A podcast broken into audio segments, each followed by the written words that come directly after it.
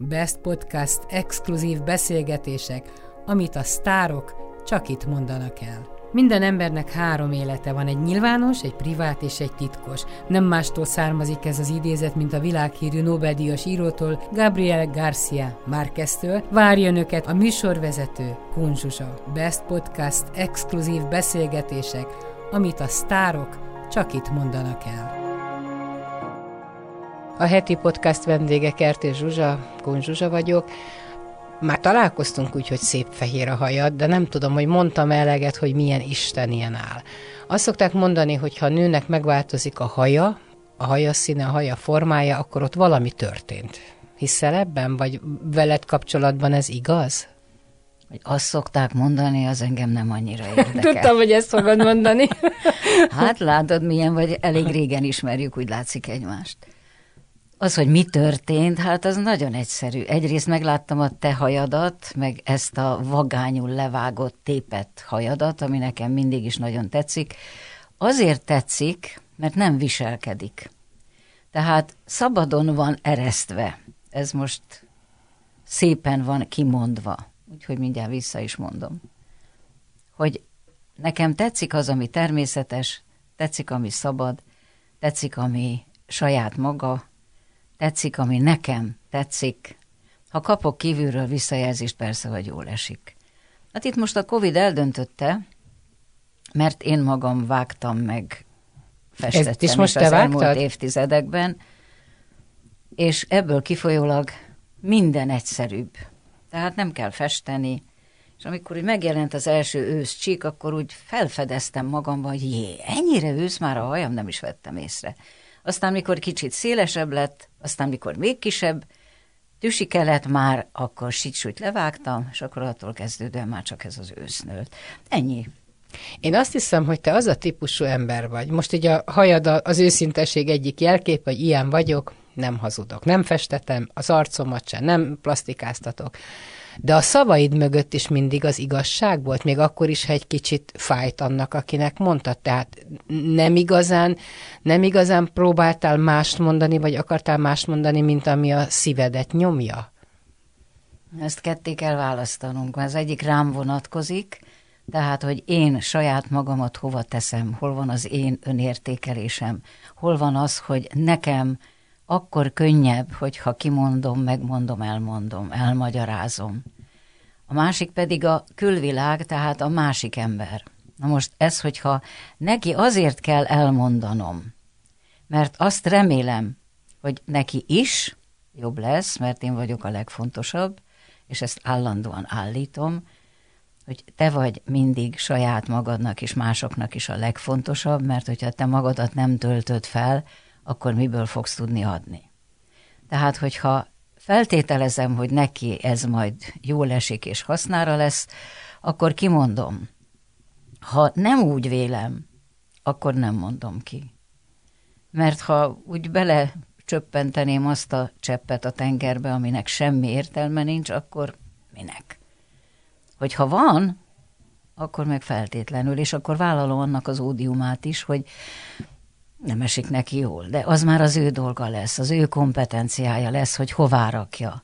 Hogy azt mondja-e, és saját életemből is vannak erre példák, hogy egy mondat, ami úgy jól helyre rakott, és akkor nagyon fájt.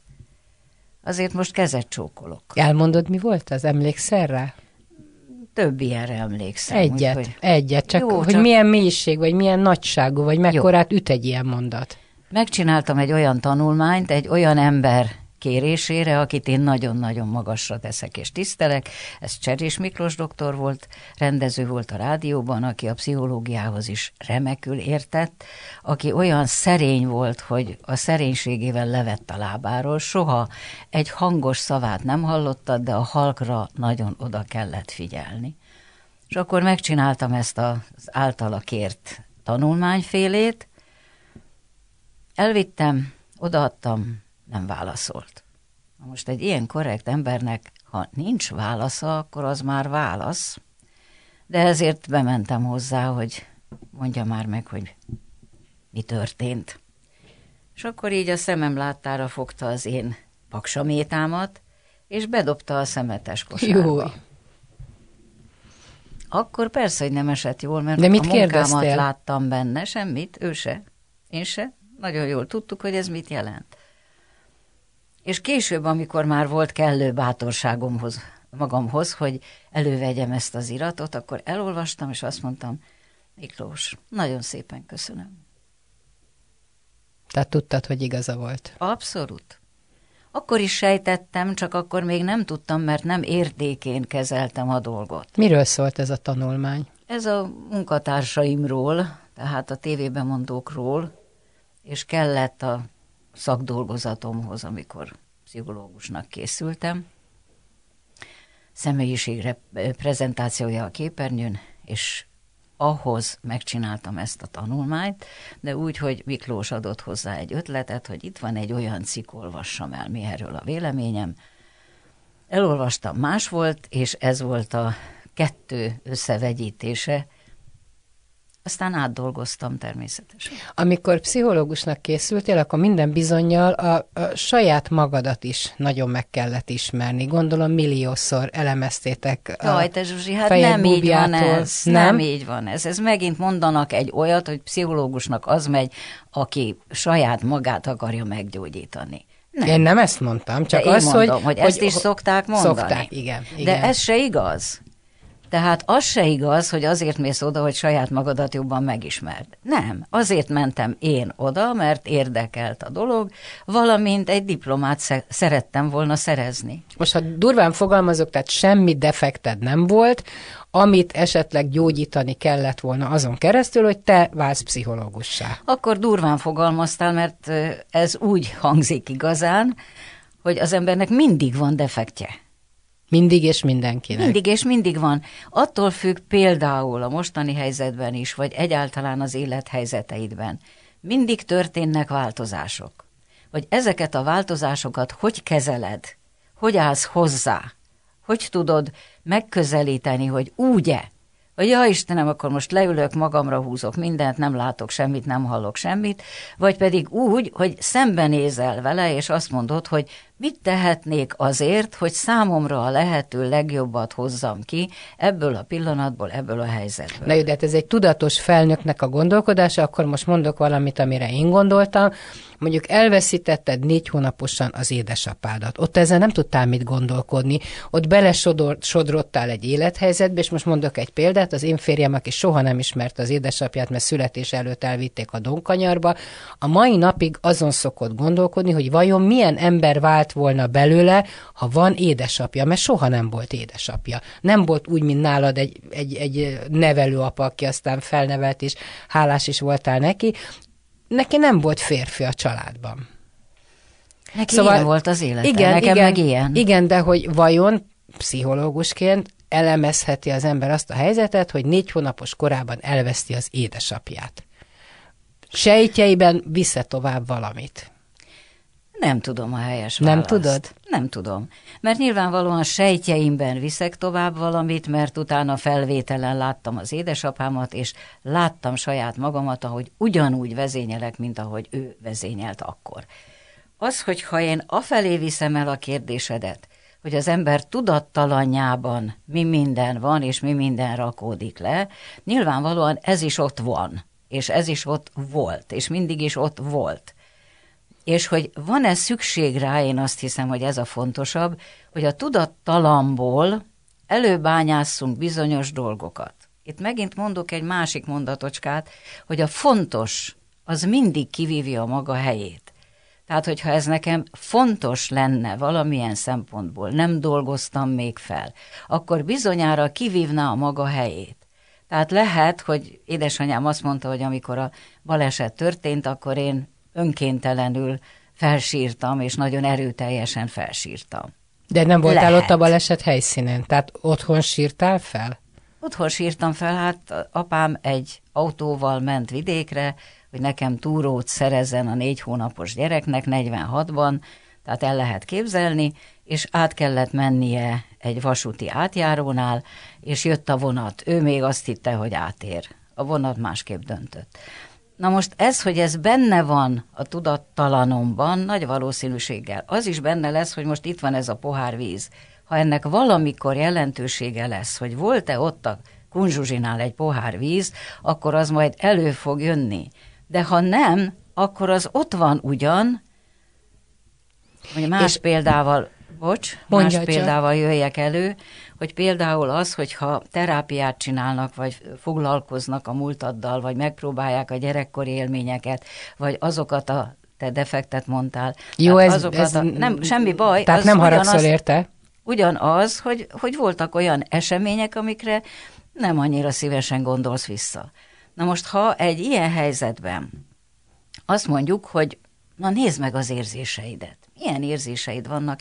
Mik azok a kellemetlenségek, amik most gyötörnek? Oké. Okay. Hol van, melyik testrészeden, melyik szervedben érzed ezt a, az érzést, ezt a kellemetlenséget?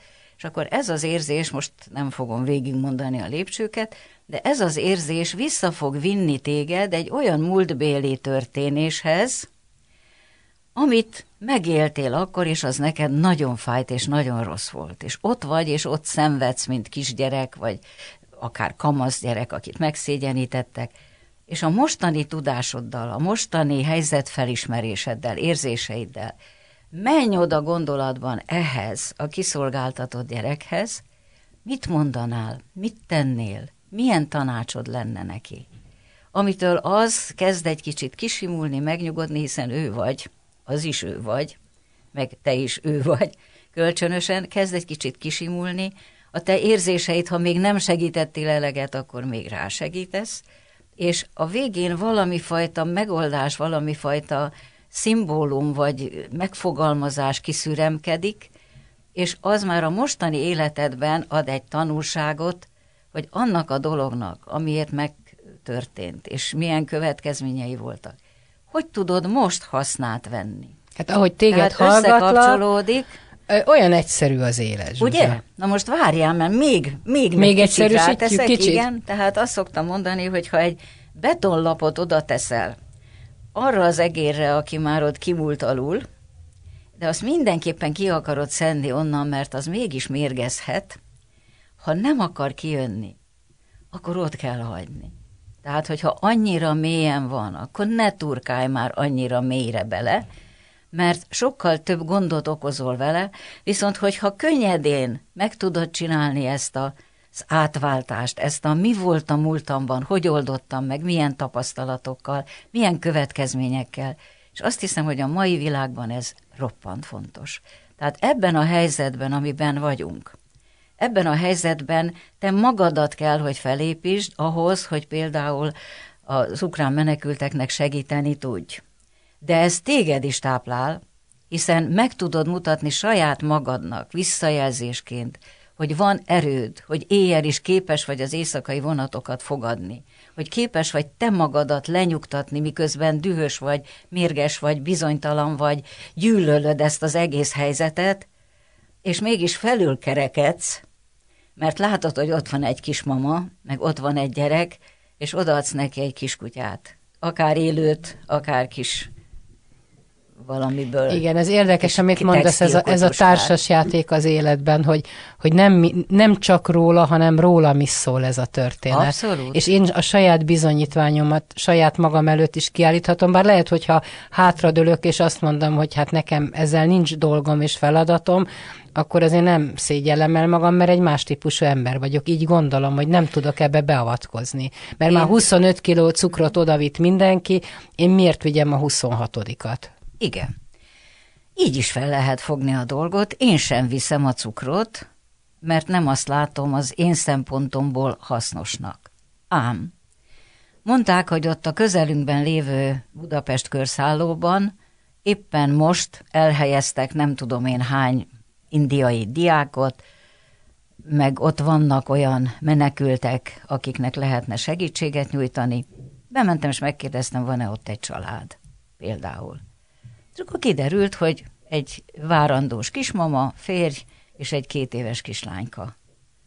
És délután már az én édes uram vitte is azokat a dolgokat, amiket ők célirányosan kértek, mert az hiányzott nekik. És tudod, mi hiányzik? Még ezt most hallottam. Egy olyan szakember segítsége, aki a lelküknek is segít. Csak úgy most hát eszembe hát, hogy jutottál, hogy te egy ideális segítség lenne, ha másért nem csak, hogy odamész és beszélgetsz velük. Elvben igen. Itt megint két oldalt Erre kell van jó válaszod. Ezt azért- azért mondom neked, mert saját magamat is vizsgálgattam ebből a szempontból, hogy vajon én el tudnám-e viselni azt a terhet, amit ez róna rám. Tehát én komolyan beleadnám magam, de hozzám különben is jönnek most különösen ilyen emberek, akik csak annyit kérnek, hogy hadd menjek el, és hadd beszélgessek veled. Ez az egyik oldal, hogy én képes lennék-e rá. A másik oldal, hogy neki segítséget nyújtana egy gyenge képességű pszichológus, ezt most idézőjelben mondtam, mert neki lehet, hogy valami erőteljesebbre lenne szüksége, amit én nem tudok megadni. Tehát én adjak olyat, amit én tudok adni, és én még nem megyek tönkre bele, de neki ez kedvező lesz. De nem vagy elég erős ehhez? Nem, most nem. nem. Most nem. Saját magammal is dolgaim vannak, mert természetesen megvisel ez a helyzet, ez, a, ez az állapot, hogy olyan bizonytalanságban vagy, hogy nem létezik szerintem, hogy van olyan szikla, aki nem rendül meg. És a másik oldal pedig ez, amit mondtam neked, és ugyanaz, hogy nem viszem oda az öt kiló cukrot, de megkérdezem, hogy mire van szüksége, és azt mondja, gyümölcs. Még akár azt is, hogy milyen gyümölcs, de ez most csak a részletkérdés. Na most, hogyha hozzám jönnek azok, akik, azok egy teljes kertészsuzsát, egy teljes segítőtársat kérnek, én nem oszthatom szét magam sok kicsire, hanem egy-egy nagynak kell lennem ezeknél az embereknél. Többet segítek, mintha ott téblábolok. Múltkor azt mondtad, hogy egyetlen egy dolog biztos az ember életében a változás. Azért ennyi változással nem volt az emberiség felkészülve, ami az elmúlt két évben történt. Mi előhúzhatjuk a, a zsebünkből, meg talán az irodalmi tanulmányainkból egyfajta tapasztalást, de a, a fiatalságnak nincs ez, és nagyon-nagyon küzd. Tehát itt egy nagyon-nagyon sérült nemzedékkel állunk szembe, akik, akik sérülnek ebben teljes joggal. Mit tudsz tenni? Semmit. Akkor jó, mert akkor azt mondom, hogy de. Igen? Hát, hogy ne? Tehát az, hogy változás mindig lesz, ez biztos. Most divatból jött ugye a reziliencia, az, hogy hatékonyan küzdj meg, hatékonyan alkalmazkodj ahhoz a helyzethez, amiben éppen belekerülsz. Én nagyon sok fiatallal találkozom, hál' Istennek, illetve hallom a vallomásaikat, és nagyon feltöltődöm általa, hogy ők milyen bölcsen gondolkoznak, mennyire a mai életben, sőt a jövő életben tudnak már gondolkozni, ami tőlem már nagyon messze esik. Az én kategóriáim meg az én elképzeléseim működnek, de csak a saját esetemben. Tehát, hogyha én átállok ezeknek a mostani fiataloknak a helyzetére, akkor azt mondom, hogy nem ez a világ az, ami nekem olyan jót adna, mint ahogy ők meg tudják ragadni a pillanatokat, alkalmakat, és megteremtik magukat, és megteremtik a saját világukat. Ha én most születnék, akkor valószínű, hogy ugyanebbe születnék bele. De mint amikor bejöttünk, és azt mondtad, hogy te vagy minden, te vagy a technikus is, stb. Tudtál ezelőtt 16 évvel abban gondolkozni, hogy most te tudni Nem, fogod, hogy a ke- nem. Na látod. Na most ugyanez vonatkozik, magamra is vonatkoztatom, hogy abban, hogy az otthon működések és dolgozások, stb. Azok is óriási változást hoztak. Különösen azok életében, akik mondjuk az íráshoz, meg az írógéphez szoktak hozzá legfeljebb. És meg kellett tanulniuk, és láss csodát, megtanulták. És remekül tudják használni, alkalmazni, néha még abban is segítenek ezek a könnyítő, ám de megtanultuk újabb technikai csodák, hogy a rendszerességet bele tud vinni az életedbe, ha akarod. És ebben a szörnyű összevisszaságban, káoszban, hogyha találsz olyan csomópontokat, rendet, rendszerességet, csak néhányat, amit magadra tudsz húzni, akkor egy kicsit könnyebben viseled az összes többit, ami kaotikus körülötted. De mindig ilyen erős voltál, ilyen tudatos? Mondhatnám nem azt, mondod hogy... ki, te Zsuzsi. Hát hol vagyok én erős, meg hol vagyok tudatos? De minden mondatodból az jön, hogy mindig mindennek a helyes megfogalmazást tudod, nem, nem szereted, amikor azt mondom, hogy a fiatalok, nincsenek fiatalok, mindig konkrétizálod a dolgot. Még, még kicsit keményebbek is, a, a, a, még a hanglejtésed is. Tehát mindig úgy tűnik, hogy Kertész Zsuzsától egy picit kell tartani, félni, de ő mindig tudja a helyest, és ő mindig jól van. Minden helyzetben. Ez roppant érdekes, mert szerettem volna a fürdőszobában valami változtatást. Ajánlottak is valakit, aki majd ezt meg fogja csinálni. Fel is hívott, utána felhívott egy embere. És utána néma csend. Nem tudtam elképzelni, mi történik. És akkor az első számú, aki felhívott, azt mondja, mert nem merte magát felhívni, mert olyan határozott volt a hangja. Hát örülj neki, kispajtás. Örülj neki, hogy nem kell hatszor ráfutnod valamire, mert én határozottan megmondom, hogy ez ettől idáig, mert előtte már kidolgoztam, felmértem, kigondoltam, én a Na, ezek a praktikus mondom, dolgok. Igen. És Mindegy, mondjuk, ez ugyanígy van. És a szerelemben milyen voltál? Is. Akkor is ilyen racionális, hogy te tudod, hogy mi lesz jövő héten? Nem. Hol vannak az érzések, egy, az érzelmek ebben? Most miben? Most maradjunk Mindennel, a, a fürdőszoba felé. hogy uram, én magára bízom a sorsom, csináljon a nem viccelek. Mondjuk, hát mondjuk az, az érzelmekben, persze. Nincs azzal baj. Tehát az is egy pont, hogy valakinek leteszem a kezébe a sorsomat, Igen. és boldogan le tudom tenni, hogy ha, az Csak már... ne hibázzam. De, hibázzon is. Hibázhat? Hát ott Zsuzsi, állandóan ellent mondok neked. Nem baj, én ezért szeretek veled beszélgetni, Köszönöm. mert bölcsülök tőle. Nem biztos. De, de. Tehát az, hogy a hibázik, azt én mindig úgy fogalmazom át, hogy valamit másképp csinált, mint amilyen eredményt el akart érni. Ebben igazad van, de amikor Igen. én azt látom, hogy valamit disznó módon csinál, csak legyünk túl rajta, oda, oda hányja, na akkor tudok én is haragudni. Mert a, na, a hibát elviselem, mert mindenki hibázik. Ez eddig rendben van, és kivéve engem persze. Persze. és szerény is vagy. Na, tudod, azt gondoltam, hogy ma nem fogok kacarászni, és nincs kertézsus is kacarászás, mert mert most nagyon nem jól érzem magam. De hogyha én ebbe belesüppedek, és még magamra húzom a takarót is, akkor abban a pillanatban csak magam vagyok. És csak magamból nem biztos, hogy ki tudom termelni azt, hogy dobjam már le azt a takarót. Menjek ki a kertbe, mert láttam tegnap, hogy a tulipánok már bújnak. És hogy az, hogy mi van rajta, és hogy hogy fedi be, hát azért nem tud kibújni, akkor azt szedjem onnan le. Tehát amikor te azt mondod, hogy látom, hogy trehányul meg így, meg úgy csinálják meg, akkor nagy valószínűséggel nem az a Kertés Zsuzsi fog előjönni, mert olyan nincs, aki annyira megalkuszik, hogy int egyet és legyint, és azt mondja, nem baj, majd én akkor megcsinálom, vagy majd akkor hívok valakit, vagy, vagy nem baj, öt év múlva is jó lesz, hogyha fürdőkád. Nem, mert most akarok zuhanyozni. Tehát akkor vagy vele veretem szét, vagy azt mondom, hogy fizesse meg azokat a költségeket, aki majd rendesen megcsinálja. De visszakanyarodok a szerelemhez, meg az, hogy érzelmek. Hát más sincs benne, mint egy nagy-nagy adag érzelem. Nem is egy nagy adag érzelem.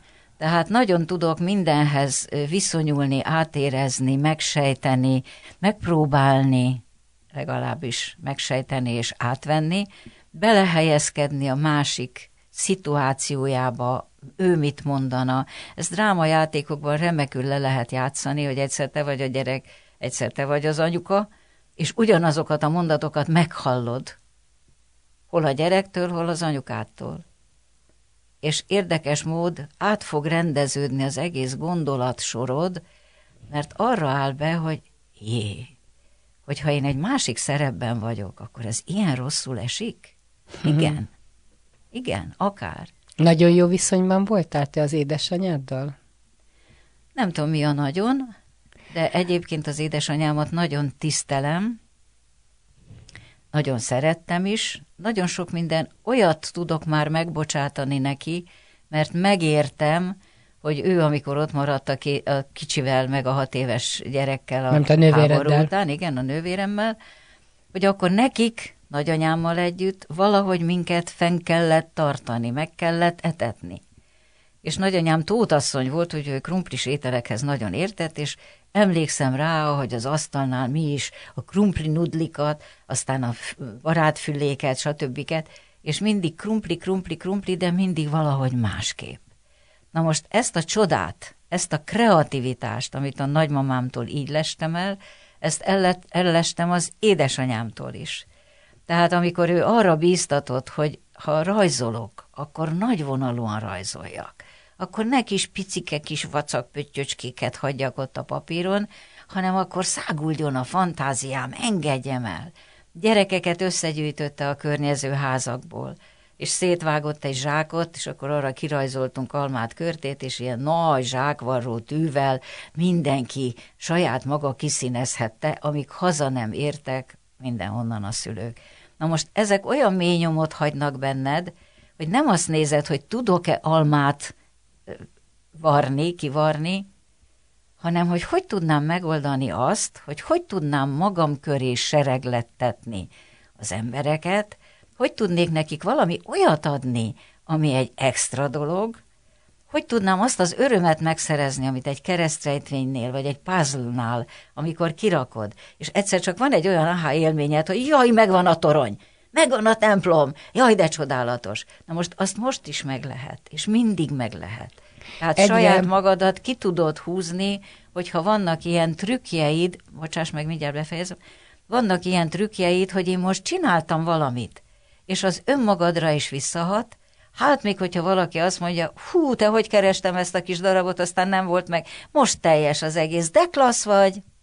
Manapság egyre divatosabb, és majd itt megint az édesanyádra gondolok vissza, hogy szülők és gyerekek úgy használják a szeretlek szót, hogy úgy búcsúznak el egymásra, hogy szeretlek, szeretlek, nem is sziát mondanak.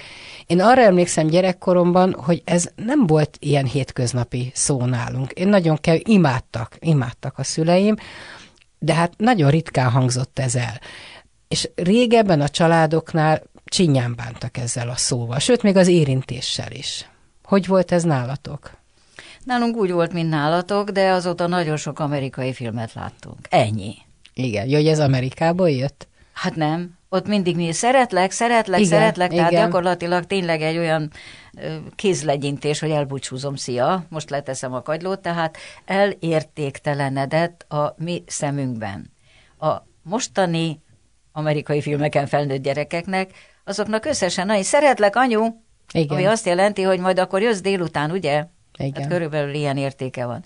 Tehát nálunk, amikor a széke jut eszembe, aki megkérdi a felesége, hogy szeretsz még, hát mondtam már egyszer, majd ha változik valami, akkor majd szólok. Ez jó. Tehát Igen. körülbelül ez. Tehát megvolt az értéke, illetve úgy mondom inkább, hogy más értéke volt a szavaknak, mint a most kimondottaknak.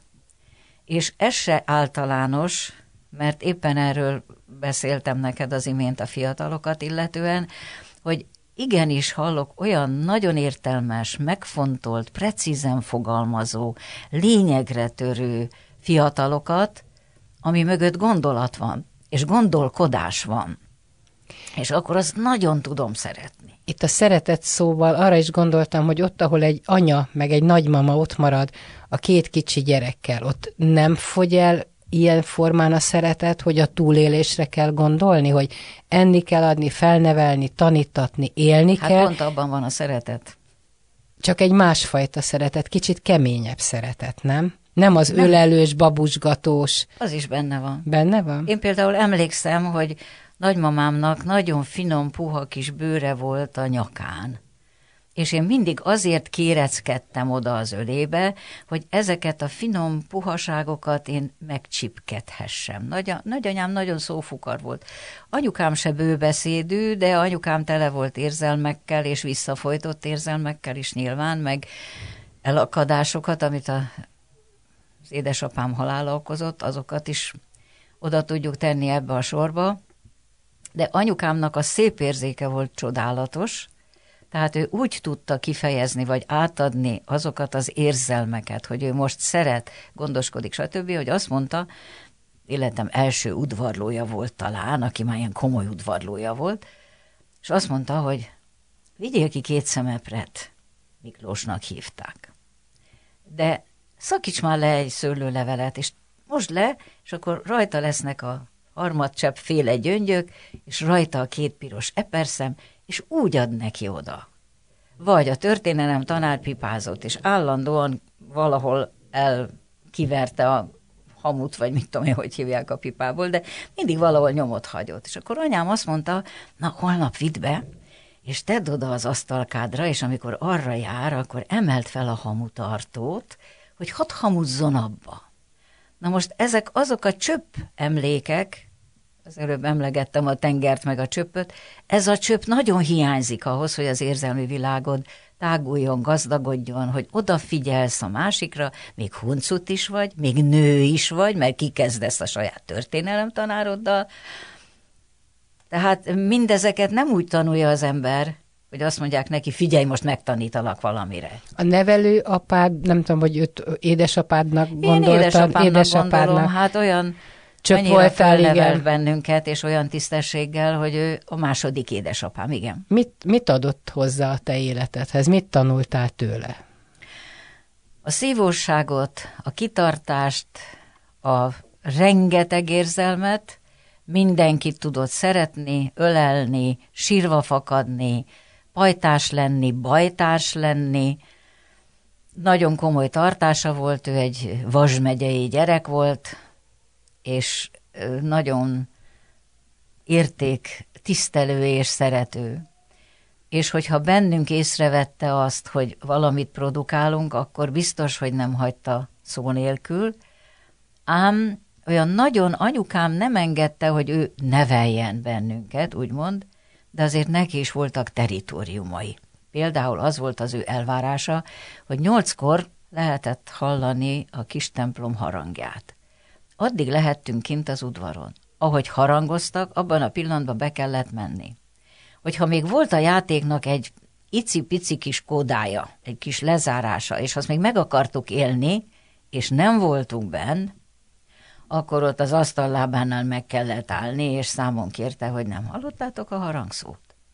Tehát erre mondtam azt, hogy később, amikor mondjuk rádiós lettem, ez nekem nem volt kényszer, hogy ott halálpontosnak kell lenni. Mert én megtanultam, hogy ha megszólal a harangszó, meg megszólal a Rákóczi induló hajnalban, akkor nekem ott kell lennem. Édesanyádnak ez egy szerelem volt? Láttad őt szerelmesnek? Hát én nem láttam szerelmesnek. A hallomások alapján a szerelem szót vele kapcsolatban nem emlegetném.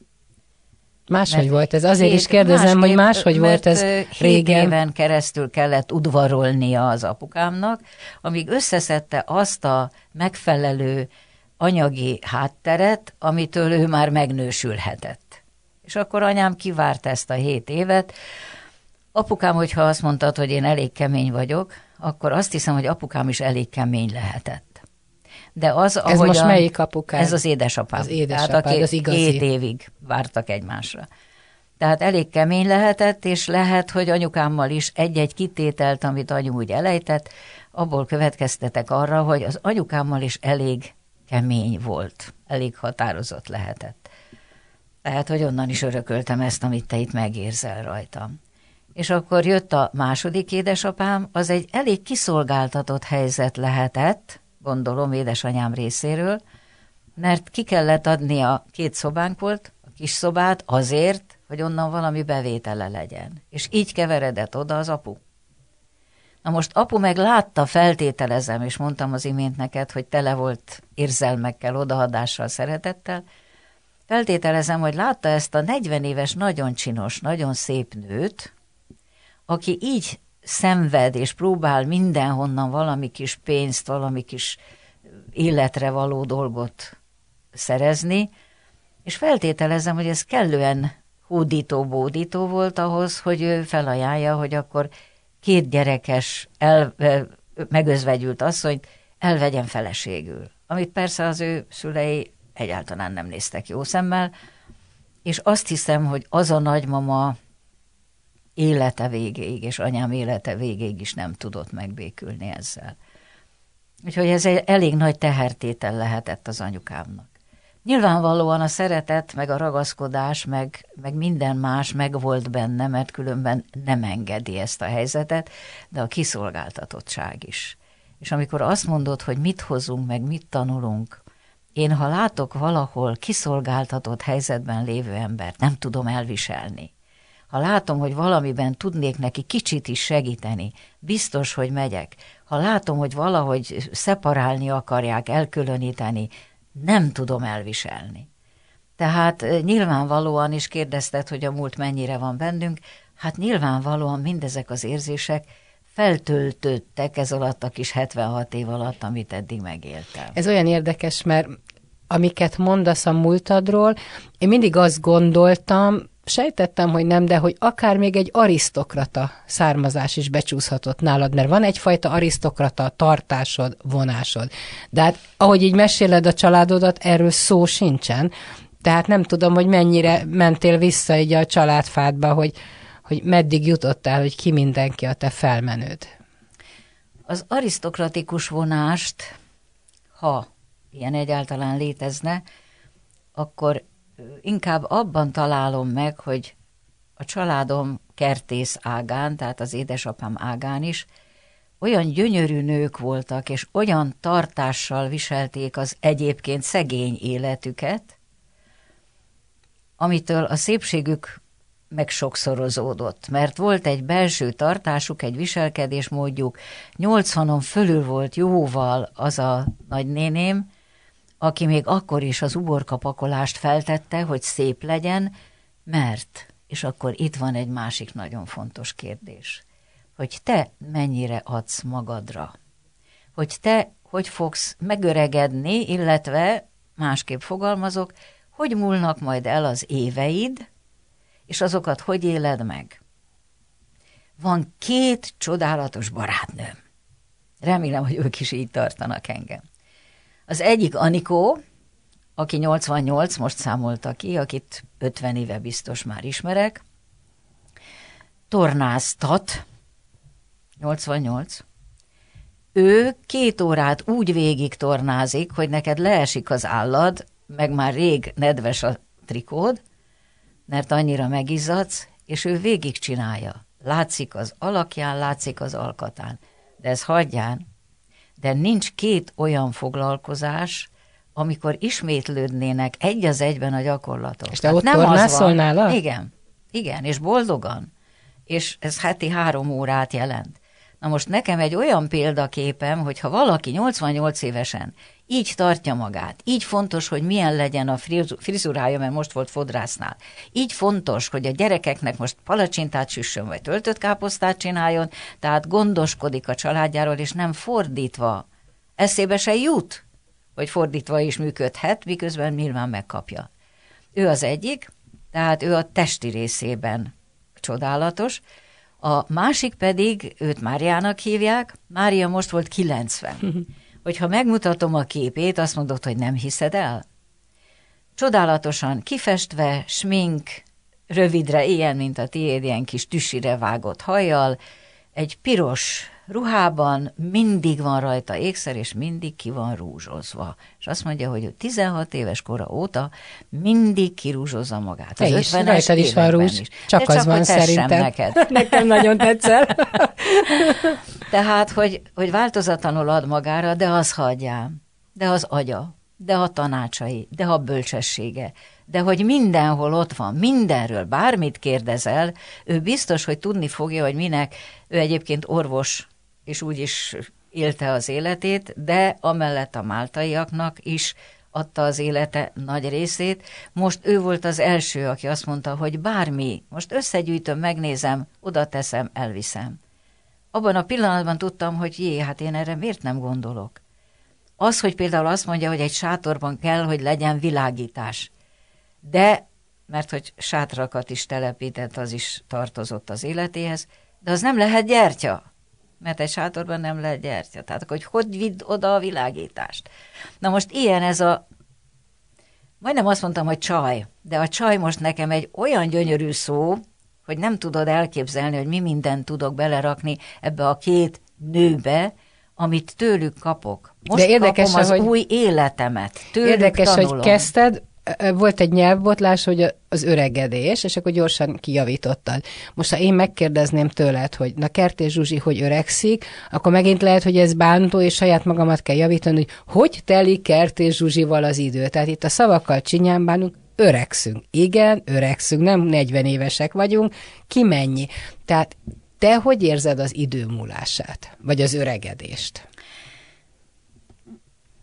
Sajnálom, Zsuzsi, de nem érzem. Hát hál' Istennek, örülj neki, örülj neki. Tehát változatlanul azt mondom, és amikor nemeket meg ne kezdetű mondatokat hallok, akkor azt mondom, hogy már most gondolatban fordítsd át. Hogy fogalmaznád meg akkor, hogyha ez igen lenne? Tehát azt, amikor azt mondod, hogy hogy éled meg az öregedést, vagy az öregséget, akkor nekem az öregség az egy olyan fogalom, amit én nem élek meg. Tehát nem tudok vele mit kezdeni. Én ez tudok erre válaszolni. Én megélem. Én megélem. Sokkal nyugodtabb vagyok, sokkal kiegyensúlyozottabb vagyok. Nincs bennem az a fajta, nem karrierizmus, hogy mit kell még megvalósítanom az életben. Tulajdonképpen semmit nem kell. Szeretek dolgozni, szeretem a családom, de egy olyan teher jött le rólam, amit 50 évesen még éreztem. Nem kell autót vennem, mert ezzel még minden rendben van, kerek, minden jó. Tehát De én miért érzem, hívod öregedésnek? mert ezt 40-50 évesen nem éreztem. Akkor még benne De voltam szót, egy... Szót miért teszed erre rá?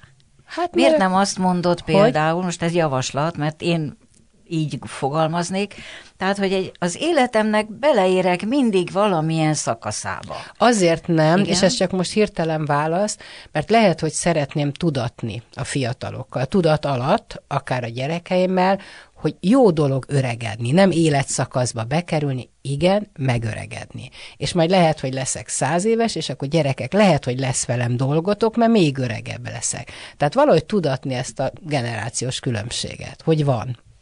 Nekem a szó nem tetszik, Neked az összes tetszik. többivel egyetértek. Tehát csak másképp fogalmazom én meg. Tehát nincs ezzel baj. Na most én meg nem akarom tudatni, hogy én most hova értem, vagy hova nem, hogyha a körülöttem lévők leveszik azt, hogy én most mit csinálok, mire vagyok képes, hogy tudok lelkesíteni, hogy tudok befogadni, akkor azt mondom, hogy igen, így változik az ember, de változik 20, 30, 50, 80, stb. éves korában is. Az, hogy a fizikai állapota hogyan változik, az tőle is függ, Nyilván a betegségeket most el kell, hogy különítsem, de tőle is függ, hogy megmossa a helyát, úgy jelentkezik, hogy kellemes, hogy jó vele együtt lenni, vagy éppen, hogy rátapintasz valami nehézségre, ami az ő életében probléma, és megpróbálsz neki abban segíteni. De ez nem öregség, tehát nekem nem öregség, hanem nekem egy, egy olyan életszakasz, amikor másfelé csoportosítok, összpontosítok, legyengülnek bizonyos területek, amik így automatikusan jönnek. Mi az, amit még meg tudok tartani? Tehát rúzs még akad otthon. Vagy éppen bármi más, ami a kellemességemhez tartozik hozzá. Na most miért akarom rátenni valakire az alatt a címke alatt, hogy öreg a csaj? Azt, hogy büdös, azt, hogy erőtlen, azt, hogy gyenge, azt, hogy nekem kell kicserélni a perust. A- Miért? Majd ha beleérünk a szituációba, úgyis adódnak ezek a dolgok, vagy... Na, mondok neked megint egy példát. Le kellett szaladnom a sarki közérbe. És csak egy ilyen kis rózsaszín papucska, mamuszka volt ott hirtelenjében, de hát hm, most a sarki közértesek láttak magas sarkuban is, most éppen ez.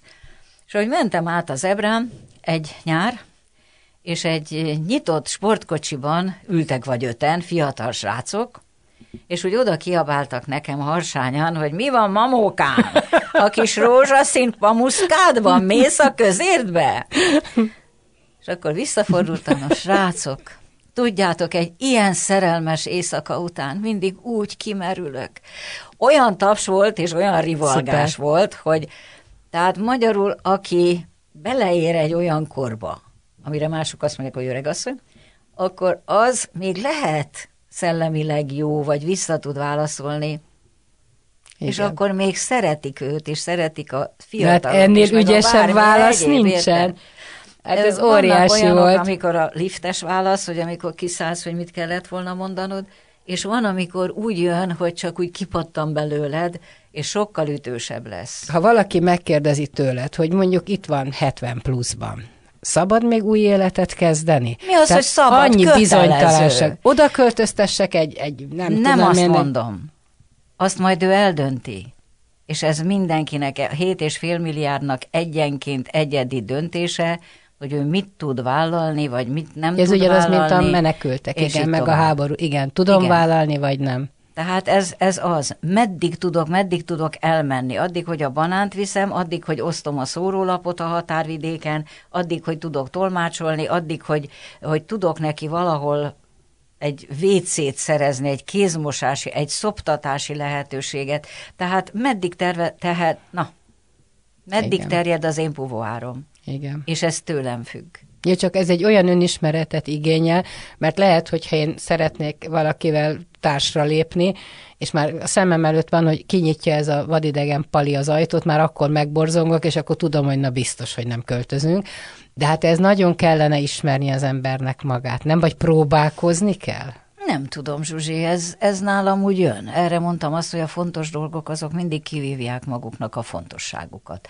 Tehát, hogyha te, mondok egy nagyon szélsőséges esetet, hogyha te az kapud előtt látsz egy embert teljesen összeroskadva, éhesen, szinte nincs is magánál, ott hagyod? Nem, biztos, hogy nem. Biztos, hogy hazaviszem.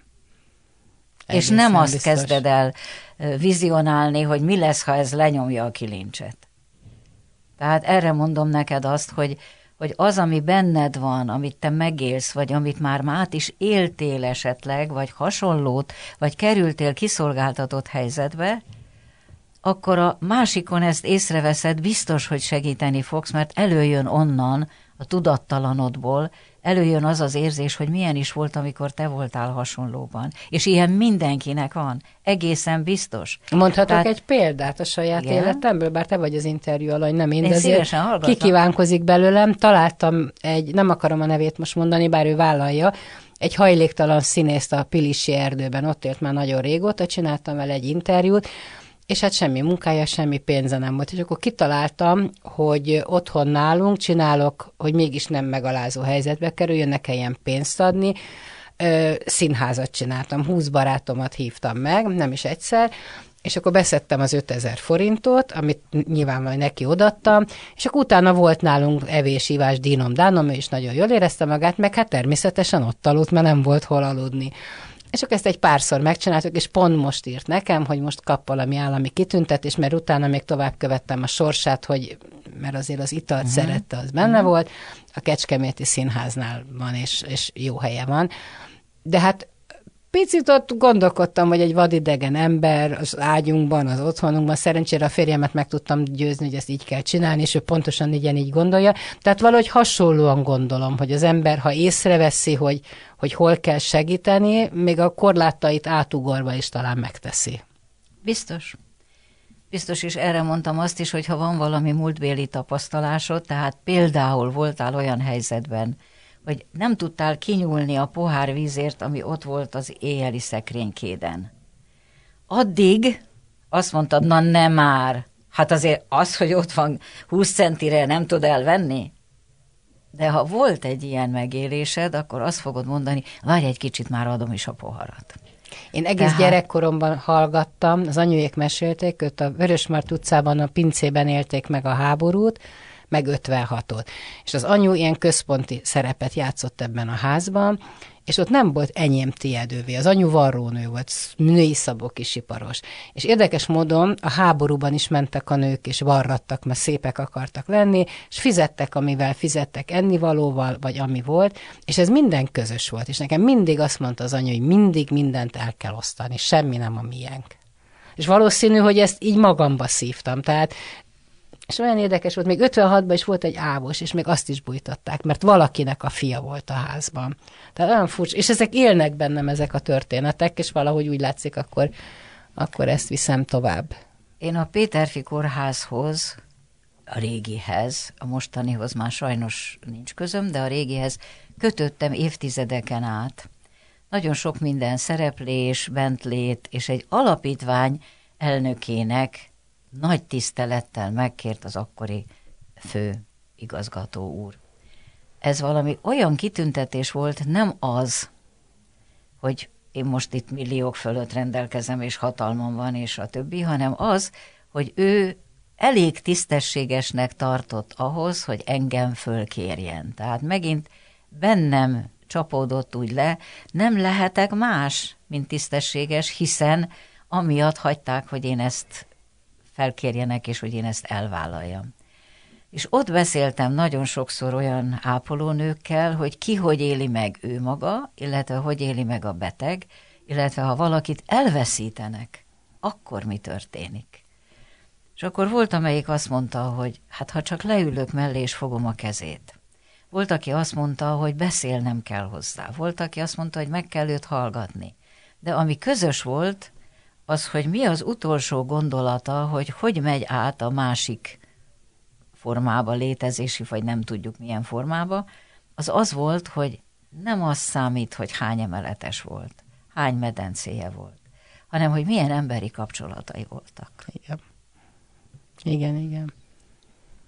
Úgyhogy... Neked mikor elment az édesanyád, vagy apukád, hogy voltál, hol voltál? Erről azért légy szíves ne kérdez, mert nekem nagyon sok szerettemet kellett végigkísérni, és utolsó stádiumaiban jelen lenni, és ez még nincs feldolgozva bennem, és a kérdés örök, hogy mit akartak tőlem a halottaim. Tehát miért én voltam az, aki a családból őket el kellett, hogy lássam, vezessem, gondoskodjak róluk, átsegítsem a másik létbe, miért kellett, hogy ne lehessek ott például abban a pillanatban, amikor valaki más fogta a kezét. Tehát ezeket nem tudok neked erről még beszélni, mert még magamban sincs a helyén. Pedig nem most volt. Hát sorozatosan jönnek És ezek. sorozatosan? Most is van egy ilyen komoly, komoly érzelmi töltésű dolog az életemben. Tehát azért mondom, hogy ezek nem nincsenek még feldolgozva bennem, vagy nem tudok még tartalmat, értelmet adni, amivel egy kicsit is felszabadíthatom saját gondolataimat. Most nagyon érdekes volt, egy családállításra is mentem, meg természetesen... Magadnak állítottál? Nem, én ott voltam, csak kértem, hogy hadd menjek.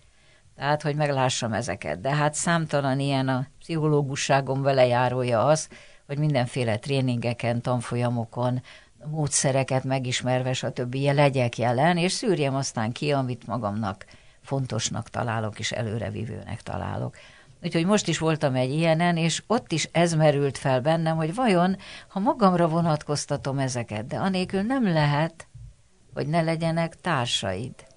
Mert ott is az a lényeg, hogy érzelemtől vezérelve, ösztönösen, hogy alakul ki egy ilyen családállításnál például, hogy ki milyen viszonyban, hogy van veled, te velük miért, miért úgy, miért, stb. Tehát ez bizony egy nagyon komoly önismereti játéknak se nevezem, mert annál jóval komolyabb. Van-e arról bármiféle tudásod, hogy miért válik gonoszszá az ember? Rossz indulatúvá, gonoszszá, ha csak ezeket a mindennapi megjegyzéseket nézi az ember, egy, egy jó szándékú bejegyzés megé, hogy miket kap, hogy nem Ennek jónak bizonyára, született? És... De biztos, vagy mit tudom, én is nem is érdekel. Tehát ezt most a nem is érdekelt ilyen nagy pökhendiséggel vágtam ki, de a lényege tényleg az, hogy én eddig, már kicsi gyerekkorom óta, ha megfogant bennem egy vágy, egy gondolat, vagy mit szeretnék, vagy hogy lenne jó, azt még mindig megkaptam az élettől. Most vagy megkaptam, vagy ügyesen megmagyaráztam. A dolog lényege ugyanaz, hogy úgy érzem, hogy mindig megkapom, hogy mit tudok tenni érte, akár ösztönösen, akár konkrétan. Az úgy menet közben jön, és akkor egyszer csak megvalósul egy álmom. És ha gondolok arra, a szinkronicitást is behozhatjuk, tehát, hogy most fel fog hívni, és megszólal a telefon, természetesen ilyen is van, tehát gondolok arra, hogy milyen jó lenne azzal találkozni. Milyen jó lenne, hogyha ezt meg tudnám valósítani.